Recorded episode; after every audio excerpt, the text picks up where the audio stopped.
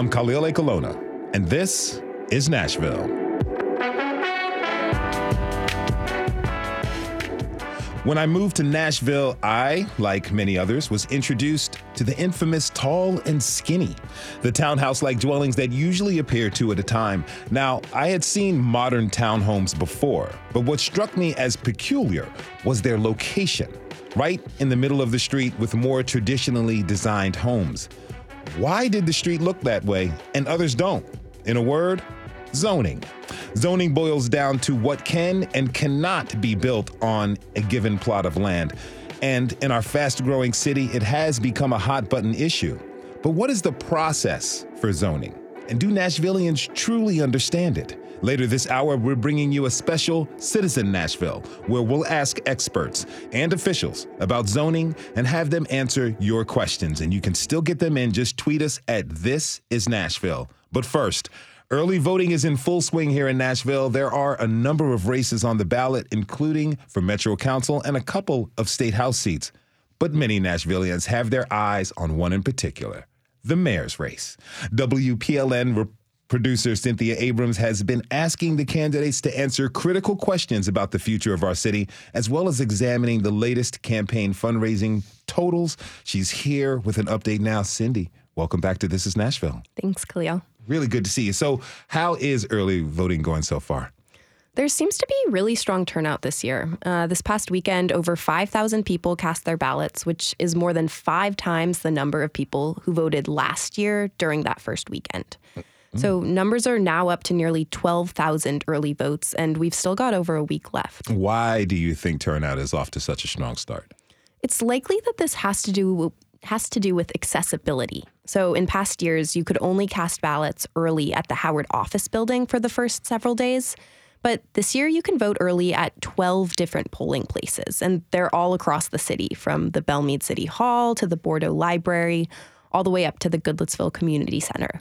So, of course, voters can also cast ballots on election day, though they will be restricted to their assigned polling location. And we've seen early voting become much more popular over the years.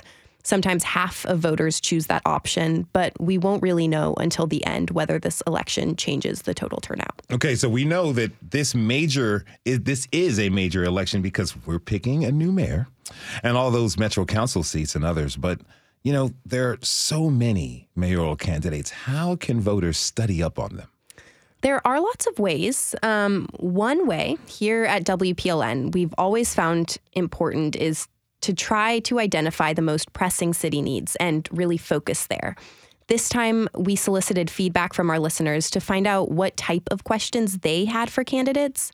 And there were dozens of questions. I looked through those responses and narrowed them down to the five most frequently asked about categories. Well, what are those topics?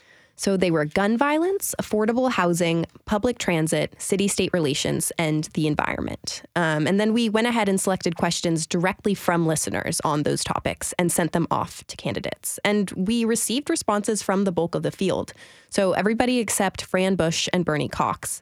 Um, and we've published all those responses in full at wpln.org slash election. And listeners have also been hearing these stories in our newscasts over the past couple of weeks. So, are there any of the responses that stick out to you? I found the responses regarding city state relationships to be pretty enlightening. Um, you know, the legislature passed a host of bills that targeted Nashville this past session. They eliminated police oversight boards, tried to cut the size of Metro Council, and more. So, this has been a question for mayoral candidates throughout the race. Um, and so, the specific framing we sent to candidates was how would they shield Nashville from the partisan bullying of state lawmakers? And I've got some highlights here from three candidates uh, Freddie O'Connell, then Alice Rolli, and finally Matt Wiltshire. So, I'll revisit the relationship between Metro Nashville and the state government. But it needs to come from a place where Nashville understands our value, knows our points of leverage, and asserts our power. I believe it is possible to love both Nashville and Tennessee, and our residents benefit when we work together. Now, don't get me wrong, there are a few things the legislature has done that have absolutely enraged me. But nobody is going to be better off if we throw up our hands and don't talk to one another. That's a tall task for them to kind of smooth over that rela- the relationship that the city has with the state legislature. Tell me, what do these responses say about who they are? So you've got Freddie O'Connell, who's a Metro Council member, who has been pretty vocal about the state's overreach into city matters. And he doesn't shy away from a pretty harsh response, as you heard. Um, and that's contrasted with Alice Rolli, who's a Republican political strategist. And while the race is nonpartisan, she offers a more conservative approach and never really condemns state action, which is unlike many of the other candidates. Um, and lastly, there's Matt Wiltshire, who is a former housing official who has really set himself apart this race, especially when it comes to fundraising totals. Okay, fundraising, the big thing. Tell me more about that. Well, fundraising totals from the second quarter were released last week, and this offers some insight into the success of certain campaigns. Matt Wiltshire raised by far the most during the second quarter. He gathered just over half a million dollars. And so, along with Jeff Yarbro and Freddie O'Connell, um, they, he topped the charts for remaining funds going into early voting. That means they appear to have significant spending power still to go. And it's also worth noting that campaign fundraising can still be going on. It's just that we won't get to see those amounts right away. Okay, so if Wiltshire has gained, raised the most money, has he also spent? The most money? I mean, this would be for TV ads, campaign mailers, things like that, right? Good question. When the fundraising totals were released, it was actually Jim Gingrich, the former Alliance Bernstein executive, who had run the most expensive campaign thus far. He had spent nearly $2 million during this run. Mm. However, he dropped out of the race at the start of the week, leaving Matt Wiltshire at the top of the chart for total expenditures during the second quarter. And we've seen multiple candidates running ads both online and on TV, like O'Connell, Senator Heidi Campbell, and Councilmember Sharon Hurt. All right, so what should voters know about what comes next? So early voting is still going on at all of all 12 of those polling places. Um, and the website to see those addresses is nashville.gov slash vote. That runs through Saturday, July 29th. Election day is August 3rd. Um, but if no candidate wins over 50% of the vote there, there will be a runoff for the top two. Um, and even though we are down one candidate, the field still rounds out to 11, mm. which means a runoff is extremely likely. Um, and if it takes place, it will be held September 14th. That is WPLN producer Cynthia Abrams. You can find the link to her story on this ep- episode's web post at WPLN.com org. Thanks so much, Cynthia. Thank you. We have to take a short break. When we come back, we'll get you up to speed on zoning in the city. What can you build? Do you have a question about zoning? Let us know by tweeting us at This Is Nashville. We'll be right back.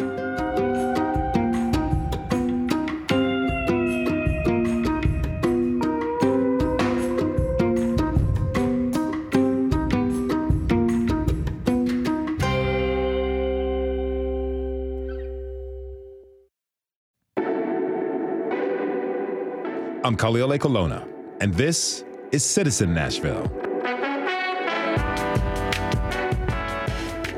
We've talked a lot here at WPLN News about how to serve you, our communities, better. So, a few times a month, we're bringing you a special hour we're calling Citizen Nashville. Our goal is to answer your questions, round up resources for you, and make sure our leaders hear your needs loud and clear. Today, we're talking about zoning. Yay! I, look, I know some of you may be saying, Khalil, that's not very exciting. But before you zone out, all puns forgiven, know that zoning can impact your street, neighborhood, even your place of employment. And how much do you know about zoning? Are you clear on how it works? Fortunately, we have experts here to help clarify zoning and to answer your questions. My next guest is a self-taught expert who now teaches others about zoning. Stacy Gordon Harmon is the lead teacher at the Planning School with Neighbor to Neighbor and serves as the chairperson of the Highland Heights Neighborhood Association. Stacy, thanks for joining us today and welcome to Citizen Nashville. Well, thank you very much. I'm I'm pleased to be here. Really happy to have you. So, but I want to start off with a little bit of a vocabulary primer, if you will, because some of these terms are super confusing for folks. And let's start with the big term itself, zoning. What is it, and why is it important? At its most base level, zoning is basically law. It, it tells you what you can and cannot do with the property. It tells you where you can orient structures on the property. It tells you how tall your structure can be. It tells you how you can connect to the street network. It tells you all sorts of things. But it basically is the law that governs what you can and cannot do with your parcel. All right. So, what about land use policy? How does that differ from zoning? So, policy is is think of it like guidance. Um, it, it's there to guide decisions on what you might be able to do with the property if you rezone it or change the law that governs that piece of property. So it's basically a guidance tool that allows the commission, the planning staff, the council members to weigh what could or could not happen and decide if that's a good use of the land so that they can then effect a change to zoning, which is in effect changing the law. Okay. Okay. So zoning is this is the hard facts of what I can and cannot do. Land use policy is a guidelines for maybe how to go about whatever I decide. How to change that law. Okay. Yeah. That that makes a lot of sense. But what if I want to build something different? What is a variance? Well, variance kind of comes in after the fact. So let's say, for instance, that the law is in place, but there's a hardship or there's something that prevents you from doing a minor change or a minor adjustment to your property that's not permitted by the zoning district that's a, that's in play. You can go to the Board of Zoning Appeals and request a variance or an exception. They'll take a look at the case and they'll determine whether or not that exception is merited or that that variance is allowed. Okay. That makes that that, that makes sense for It, me. it comes after the fact. Okay. Okay. What about an overlay? Overlay is basically, um, if you think about zoning as layers of an onion, you have base zoning, and then you have overlays, uh, different different layers, if you will, that can be applied that further restrict or further regulate what you can and cannot do with a property. So, for instance, if let's take historic Germantown, for instance, that's a neighborhood that it has been in existence for quite a while. A historic overlay will prevent older homes from being modified in ways that that are not in line with the historic nature of that particular neighborhood. So what are some examples of the base layer you mentioned? Well, base layers are um, uh, the basic zoning districts. So, for instance, if you have a zoning district of RS5, that basically means that you are going to build a single family home on your property. Um, the property has to be at least 5,000 square feet in size. Um, and that's kind of the basics. And the different zoning districts determine density for a particular lot. They determine, um, you know, how high the structure may be, you know, things like that. But that's the base zoning. And then from there, an overlay would then say, okay, well, if you've got a single family home on a 5,000 square foot lot, you're in a historic overlay, and that home is, let's say, you know, built in the 1890s, you can't go in and put vinyl windows in it. Mm-hmm. So it's it just it's another layer of regulations and restrictions that ensure that the that the feel and look of the neighborhood Okay. are are in play. Okay, all these layers of the onion. Man, I see why people cry about zoning. so, all right, finally, what about a specific plan or SP as it's more commonly known? So um, that is kind of an, for lack of a better term, an aberration. It doesn't fit any particular category. And because it is site specific, that zoning is put in play when you want to do something that's a little outside the box or you want to have some some components of one type of zoning district or components of another type of zoning district and and you want to combine them to build something unique that zoning district only applies to that one piece of property if you will so once it becomes law though that the confines of that particular SP have to be followed through. So, for instance, if somebody were to put as an SP zoning district in play um, and it's approved, but they sell that property, the new owner has to build exactly what was detailed in the SP. Okay. Or they have to go through and rezone it to a different SP or to a base zoning. Yeah, but it is a it's a unique zoning district for a specific parcel. How often does that happen? Um, not as often lately. But there for a while, It it was was, like every time you turn around, there were SPs. All right. Thank you very much for clearing up and giving us that quick vocabulary lesson. You are a self taught expert in this, right?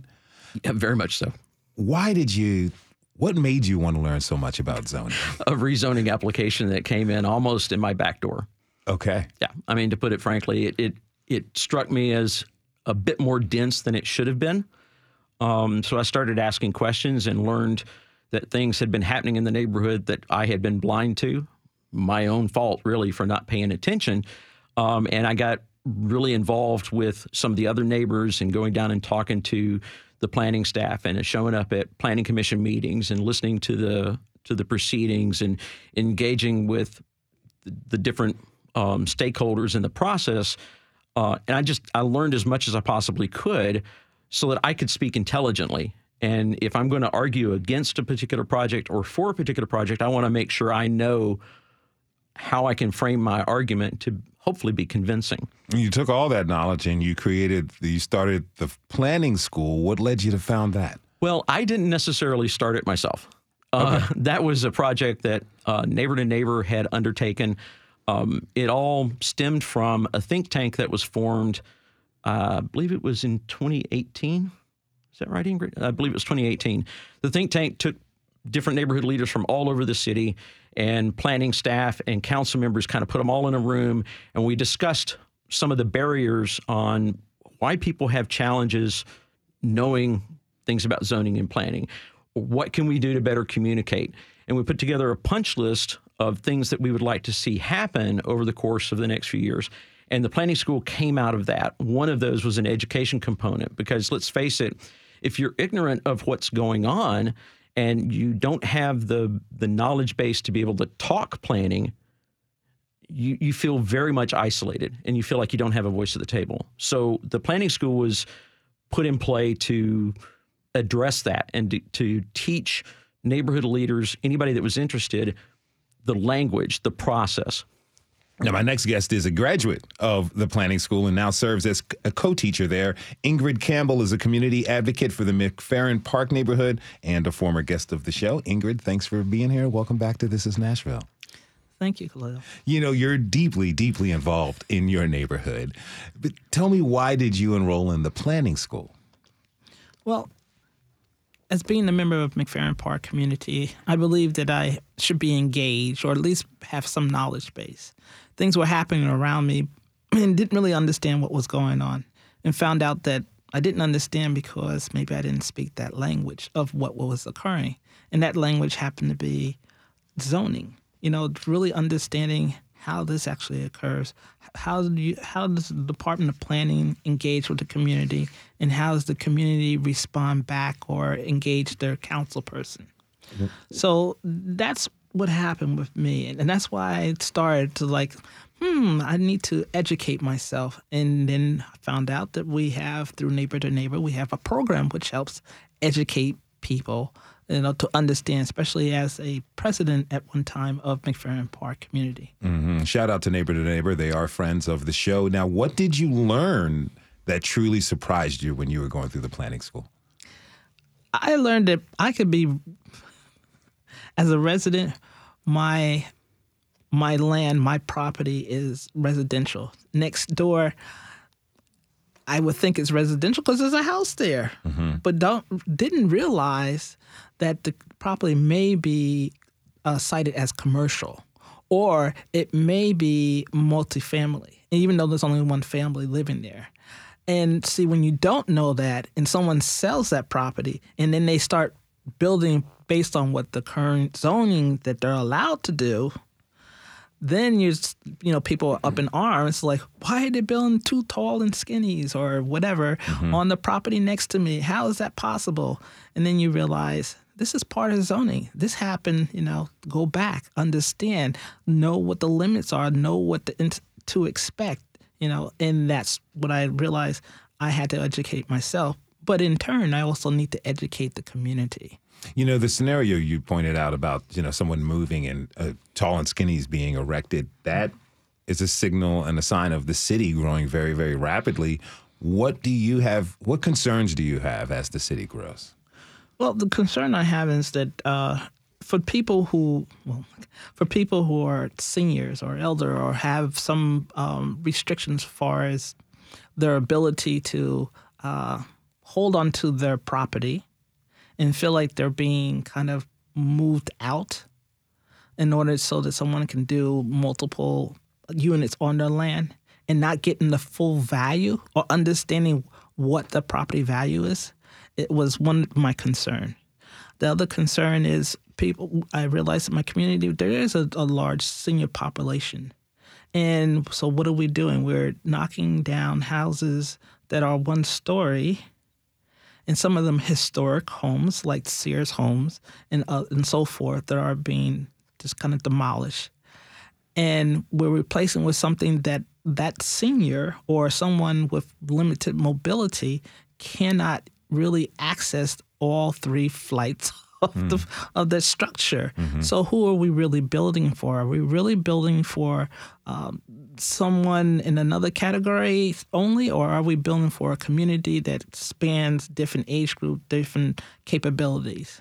My next guest is a planning expert and understands how zoning affects the entire city. Malina Springer is an East End resident and works as a consultant with Pillars Development. Malina, thanks for being here and welcome to This is Nashville. Thanks for having me. You know, I understand that you were interested in changing some zoning near you from an R6 to an M20. And I'm not talking about models of Mazdas. But first, tell us what do those codes mean, R6 and M20? Um, so first, uh, it's RM20.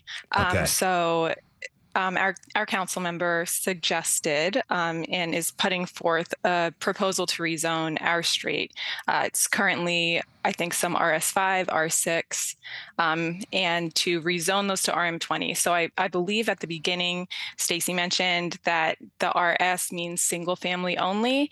On my side of the street, it's R6. So you can have uh, one and two units on the lot. So on my street, we have some older homes, single family homes on a lot, and then we have a few HPRs, horizontal property regimes, which sometimes look like tall and skinnies. On our lot, it kind of just looks like duplexes. Mm-hmm. Um, and what they're proposing, or what he's proposing, is RM20, which would allow 20 units per acre. So that would increase the density on our lots. Okay. So why is it important to know the difference between those codes? Well, I think it, it can be scary to people if you just see these numbers and letters and all you're knowing is you're seeing what's going on around Nashville. You're seeing that density, density, density. So seeing multifamily, I think people think what you're seeing downtown and in the Gulch, where it's just, you know, big glass buildings. Mm-hmm. Um, but with RM20 and with the size of the lots that we have on that block currently, it wouldn't allow for that deep of an increase in density. It would be more of a gentle increase in density. A gentle increase in density. That's a that's got a ring to it. Now, if you're just tuning in, this is Citizen Nashville, and I'm your host, Khalil Ekulona. We're talking this hour about zoning. My guests are Stacy Gordon Harmon, Ingrid Campbell, Campbell, and Malina Springer. You can tweet us your questions at This Is Nashville. Now, Malina, you also you work for a city planning company, and some people in Nashville they do see the developers as the evil empire. But in your mind, yes. what do people misunderstand about developers when it comes to zoning?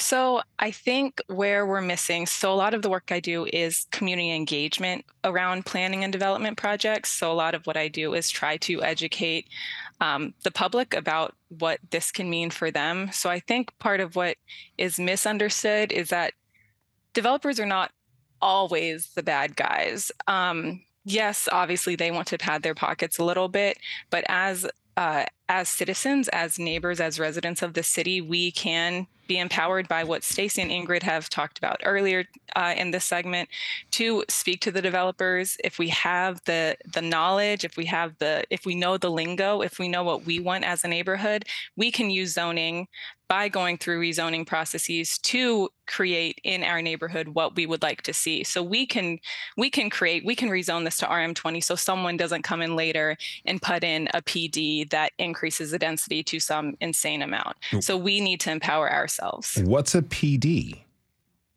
Uh, so that's a, a plan development. So uh, where they can come in and yes, and just uh, make it whatever they want. Not whatever they want. Obviously, they have to work with the planning department. But yes, where a developer comes in and kind of builds out his own um, desire for that lot. All right. So, with this understanding, people's fears can be assuaged with a, just a little bit more knowledge about zoning and how it works. And Ingrid, you've developed a really un, a solid understanding of zoning. What have you been able to do with what you've learned?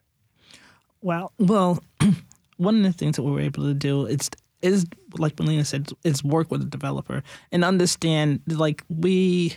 I know what planning says you can do, mm-hmm. but let's work on what works best for the community as well as what your development ideas are.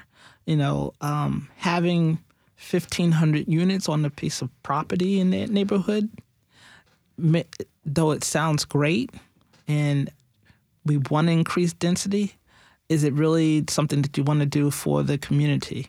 So by working with the developer, working with the community, uh, coming with uh, and planning is really um, coming to a conclusion that we should really find something that's common ground for everybody that we can agree upon. And the number, this particular instance went from 1,500 to like 1,100. Okay. So that uh, worked out well. And I think it's not a 100% win for anyone.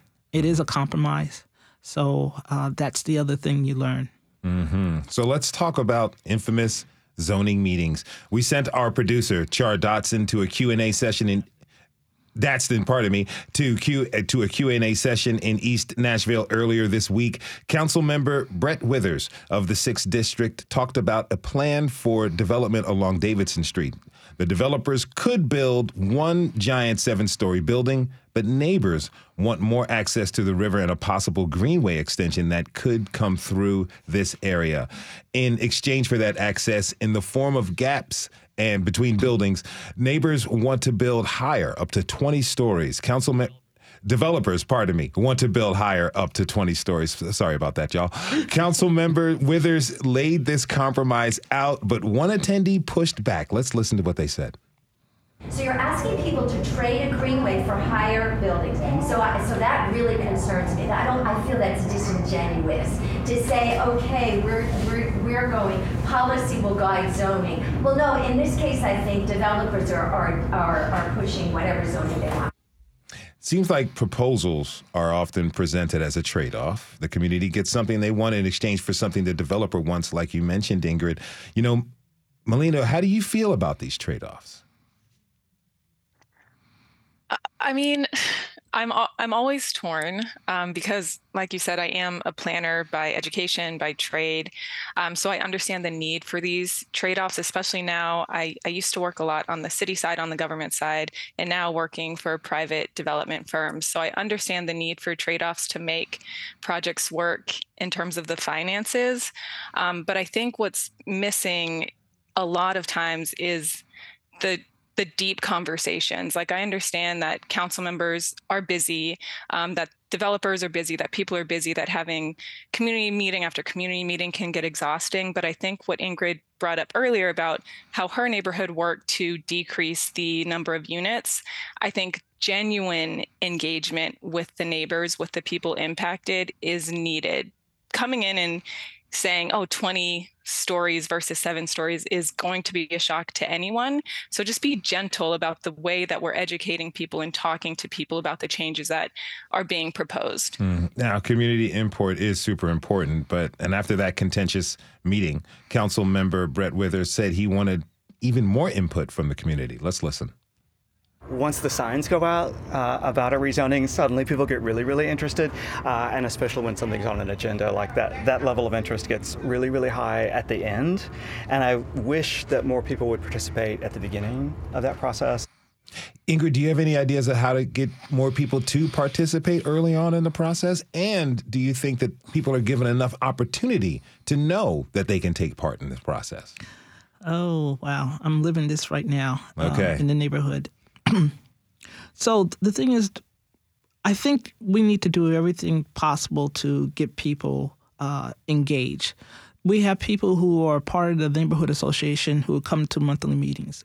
fine, they will be there for the next meeting, the meeting after that. You need to engage those who do not attend. For whatever for whatever reason that they do not attend, maybe it's historical, maybe it's just they're not able physically, maybe they're just limited in getting the communication that's that notifies them that there is a meeting. We need to engage them. So what do you need to do? Go out. Sometimes you have to knock on doors. I had to do that. You know, you get a knock on doors. Sometimes you have to go where they are, be it through a church that's in the community. Can the can the church uh, engage some of these neighbors? Sometimes it's just talking to a neighbor who has a small clique that they they associate with um, for the last thirty years, and they can pass on the word. But it's important that you do your due diligence to com- communicate to people. Um, and it's brought to my attention recently that that you have people who are unable to read small print, so you want to, you know, you have to take that in consideration. Larger print items. So as a developer, yes, I believe it's not just going to the neighborhood association. You need to reach those who do not attend because your association may only get you 10% of the people in that community and you get the other 90% and you know, you don't who who's you know the dog the tail's wagging the dog the dog's Mhm. wagging so You know, I, I, I've heard situations and stories of notification of a development meeting coming up on Friday afternoon, and that meeting is on Tuesday. To me, that doesn't seem like a sufficient amount of time to get to everybody. Stacy, what can what can be done to better inform people about the meetings that are coming up so more people can participate? That was actually one of the concerns that was brought up in the think tank sessions that we had um, starting back in 2018 was how do we improve the noticing that's going out so that more residents are aware of things and they're not learning about it last minute. And one of the one of the tools we recommended was expanding the notification range. Um, I think it used to be 600 feet. yeah. Um, and you you think of some of these larger parcels in more rural parts of, of Nashville, you might only have one or two people notified of a rezoning. Um, so we worked with the planning department and they almost doubled the distance so that more notices would get sent out. But part of what we teach in the planning school are some of the resources that are available online. You don't have to wait to get a notice. Um, you can go into some of the tools and take a look at things that are proposed. As soon as the applications are turned in, usually within a couple of days, those notices or those entries into the tools that are available are there. And so people can find that information, um, but teaching them where to look is just as important as sitting and waiting on a postcard or word of mouth or you see a zoning sign. There are indications that something is happening a lot earlier than that if you know where the tools are and how to access them and how to decipher them. Now, Malina, you have an interesting vantage point. You see this from all three angles. Again, as you said, you worked with city planning and development, you are a resident, and you work for a development company. So tell me this how can neighbors, how can they help each other to understand more about zoning? Um, so I think like what both Stacy and Ingrid already said about being engaged with your neighborhood association.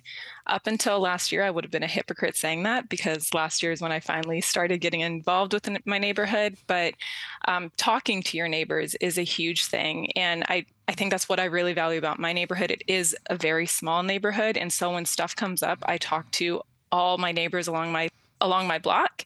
And obviously they use me because this is my profession. And i think it's helped to quell a lot of the fears. When i first shared with them that there was going to be there's a proposal to rezone to rm20 there was just a lot of so what does this mean? Are our homes getting torn down? Just a lot of fear. So i think talking to each other and then also like Stacy said, they're online. There are a lot of resources.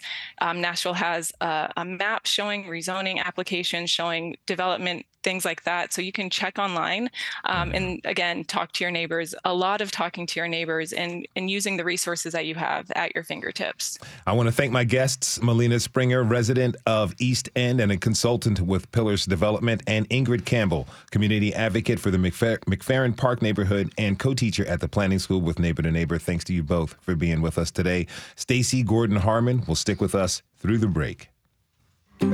When we come back, we'll bring on a Metro official to talk about zoning and have them answer your questions. There's still time to get them in, so tweet us at This Is Nashville. We'll be right back.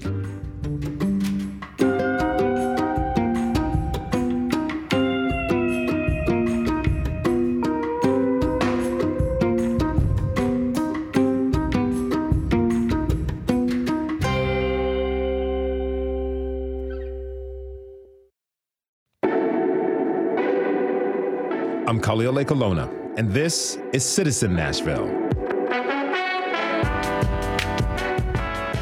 This hour, we've uh, we are talking about zoning in our city. Before the break, we talked about some of the basics, learned some of the vocabulary around zoning, and ways that community members can learn more about the process. Now, let's invite a city official to answer your questions about zoning and how it affects Nashville. I'd like to welcome Lisa Milligan. Assistant Director of Land Developments with the Metro Planning Department to the show. Lisa, thanks for being here and welcome to This Is Nashville. Thank you for having me. I'm glad to be here. Now, before we really get to our listeners' questions, can you briefly just tell us a little bit more about your job at the Planning Department? Sure. So I oversee the land development team, which is the team that reviews sort of current projects. You can think about it as projects that are imminently happening. So we have a long range team that looks at longer range growth of the city. And then we have the current planning team that's looking at projects that could be expected to be built relatively quickly. And so that's the team that I oversee. We're dealing a lot with uh, rezoning requests, and my team is the team that reviews those requests and makes recommendations on them. All right. So you sound like the perfect person for this episode. I hope so. Okay. All right. Stacy Gordon Harmon from the Planning School is still with us. Thank you again, my friend, for being here. So let's get to some listener questions. Here is a question from a listener who's wondering why single family homes are so dominant in Nashville. Hi, my name is Justin and I live in Bellevue. I'd like to know why we can't build more housing types in residential areas like duplexes and quadruplexes. Also, why can't we build things like accessory dwelling units in more locations? All right, Justin's question is important because, you know, denser housing can mean more affordable units. Lisa, why is it hard to build houses for more than one family? So, if you look at the zoning of Nashville, about 40% of the county is zoned exclusively for one or two family. And so, you've got a large chunk of the county that is limited in the way that it, in the um, number of units that it permits per lot. Um, a lot of that is driven by um, some of the goals that are in our long range plan, Nashville Next, um, which is the community's guide for the future. Um, but we have created in the last several years some tools that can be utilized to allow for additional housing, such as the detached accessory dwelling unit overlay. That's an overlay that can be placed on um, single family zoned areas that would allow for the construction of smaller accessory units. Um, and so that's a new tool that we have. And so we're always looking at ways that we can do um, to allow for more housing, but also balance um, the goals of the community as well. So, when you say smaller accessory units, mm-hmm. are you meaning I can convert a garage into a unit to live in, or maybe build a tiny home on my property? That's right. Yes. So you could it, it could take a lot of different forms. the The main goal of it is that it be subordinate to the main house, and so it could be a apartment over a garage. It could be an accessory structure that is just for living, um, and so that is an option and we're seeing more of those being built um, in our more urban areas, especially the areas where we have alleys. Okay. All right. Let's get to another question. This one comes from William Crawford. He asks, quote, will zoning benefit someone of color from the low income slash poor class here in town like me, or will it benefit someone rich as usual? End quote. Stacy? Well, I think it's important to remember that, that zoning, um, zoning in itself doesn't take into account race, socioeconomic, demographics, things of that nature. It, it is it is a legal structure, right? So if if one particular family wants to do something and they're allowed by zoning by the zoning district that they're in to do it, they can do it if they have the resources and they can get the permits to build and such. You know, they can do it. Um, it, it it it has no distinction um, if if um, you know, one particular family owns a property and they want to do this, and one particular family over here owns a property and they want to do the same or something different. It's going to be dependent on what the zoning districts are. And if you don't have the proper zoning to do what you want, that's where the rezoning application and process comes in to try to change that law. But the law doesn't care if you're black, white, Hispanic, doesn't care if you're rich or poor if if you have the wherewithal and the resources to be able to do it, and you have an entitlement already in existence, you can do it. Gotcha. Gotcha. Okay, we got this tweet at This Is Nashville from user Sans Comic Sans. says, quote, SP is often routinely abused as an up zoning technique that end runs around neighborhood character and land use policy and accelerates gentrification and displacement. Talk about that, please. End quote. Stacy. Well, it's I don't look at it as necessarily an end around. Um, it is a way to accomplish certain things that uh, in the in the past didn't allow um, didn't allow certain things and it allowed others. Uh, a case in point: specific zone or specific plan zoning. Um, you you have to build what's in that particular zoning application. Okay, when before we put in um, a, a special set of zoning districts that specifically exclude short-term rentals, that had to be written into the law if you were going to allow short-term rentals or not. Um, and that was a tool that that was able to be used to help restrict short-term rentals or to approve them for certain areas.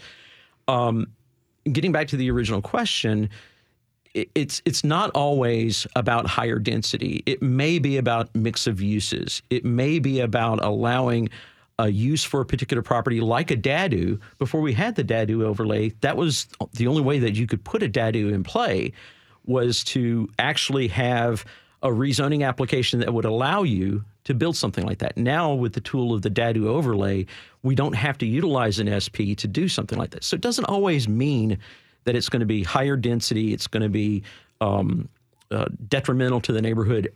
Specific plan zoning can actually be beneficial when you know what you're dealing with and you know how to mm. to negotiate what can and cannot be included. Therefore, it behooves you to go to the planning school. All right. So, Thank you know, one, one of our listeners says she's been hearing a lot about zoning policy from our candidates for mayor. She's wondering about some of the things they've said. Let's listen. My name is Melissa Cherry, and I've been to a lot of mayoral forums this election cycle, and the smartest candidates tell us that the best way to fix housing in Nashville is to change our zoning policies. But uh, I would like to understand what that entails. Like, what are the mechanisms that need to be enacted to change our zoning rules, and who and what offices are involved in that process? Okay, so Lisa, if we do want to change our zoning policies, what's the process for that? So there's a couple of different things when we're talking about changing zoning. We can be talking about changing the actual zoning designation of a land or we can be talking about changing the actual zoning code. So, in other words, changing the rules of zoning. So, for instance, um, in the not too distant past, um, Councilmember Colby Sledge um, had an amendment that went through um, and amended the zoning code that removed parking minimums from the UZO. So, what that means is that someone could build without having to have parking spaces. And we have heard that that is sometimes a barrier, especially for uh, multifamily projects in like the four to eight range. And so providing parking can be a barrier to building that form of housing. And so by removing that minimum, you're opening up the door for the option of other types where there may be getting past that barrier. So that's one thing. And so we can look at certainly um, changing the zoning, especially along arterial and um, collectors, corridors um, to allow for more density, but we can also look at tweaks to the zoning code that can remove some of the barriers that might be preventing the, the building of more housing. Okay, here's a message from listener Israel. He asks, quote why are there minimum square footages for buildings a structure for building a structure in my backyard he goes on to add quote i'm forced to hurt the environment building too large of an office lisa can you answer that Uh, I think, I mean, typically we don't, we require minimum um, lot sizes, but not typically um, square footage requirements of buildings unless that's something in the building code that I'm not, that I'm not aware of. But zoning doesn't t- typically dictate what size a building has to be. It only tells you what size it can be. So mm-hmm. it's setting maximums, not minimums. Okay. You know, he's talking about the environment. Our environmental reporter here at WPLN, Caroline Eggers, has been researching environmental impact of building projects. And she's wondering how could the city do a better job considering climate when it makes zoning decisions? Lisa. Sure. I think some of the things that we can look at and some of the work that we have done is looking at our. Um, uh, landscaping and tree requirements. So we're looking at where you can um, require that more trees be built or more trees be planted onto properties, especially with new prop, uh, projects. We can look at inclusion of street trees, which certainly help in our um, more urban environments to create shade on the wonderful sidewalks that are getting built with projects. And so those are some of the things that we can do. We also can look at um, some of our stormwater standards and how we are handling stormwater runoff and the treatment of that stormwater so that we can make projects be more environmentally sustainable. All right, we have a question from Eric Hoke, who lives in the Eastwood neighborhood. He's also design director at Civic Design Center. Let's hear when this prompt came up about zoning, I thought about how I wished a recent development near me was better about providing community assets uh, in its design. And so, my question is why doesn't Nashville have better incentives for developers to provide community assets like transportation amenities, sustainable buildings, public spaces, and more density where it's appropriate to create affordability? Thanks. Okay, so Lisa, what incentives can the metro government offer to encourage developers to build things like affordable housing or sustainable architecture?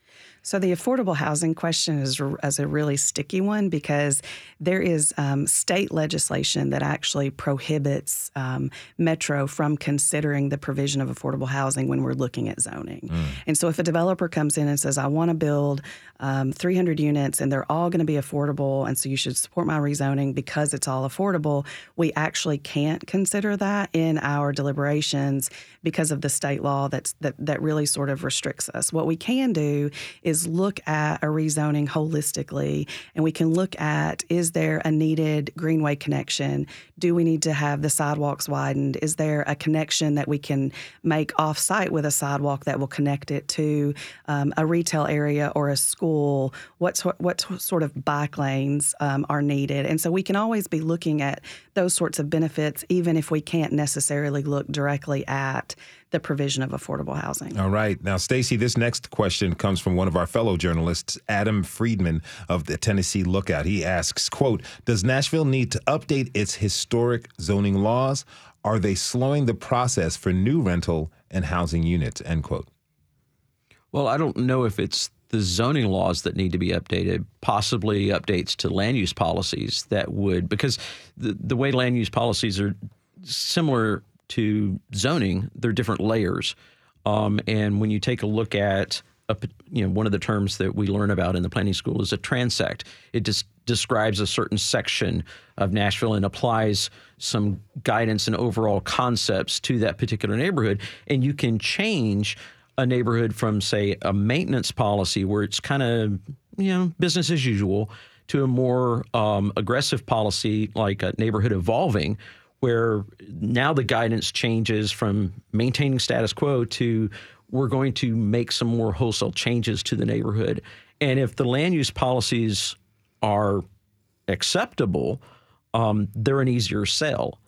If you need to make changes to, it's it's not necessarily zoning, but mm-hmm. it's the the land use policies um, that that can affect the bigger change. All right. Last question. We have just about a minute left. Speaking of history, we got another tweet at This Is Nashville from Neil Chronotic. Pardon me. Quote, could we have Lisa speak to the historical impacts that zoning has had on different races? End quote. Sure. I think that um, we have seen a real historic, or we've seen a real impact, particularly um, in Nashville related to redlining, which has more to do with like lending as opposed to zoning. And so you can actually see maps, um, and we've got some historical data on on the impacts that redlining has had on development and home ownership in the city.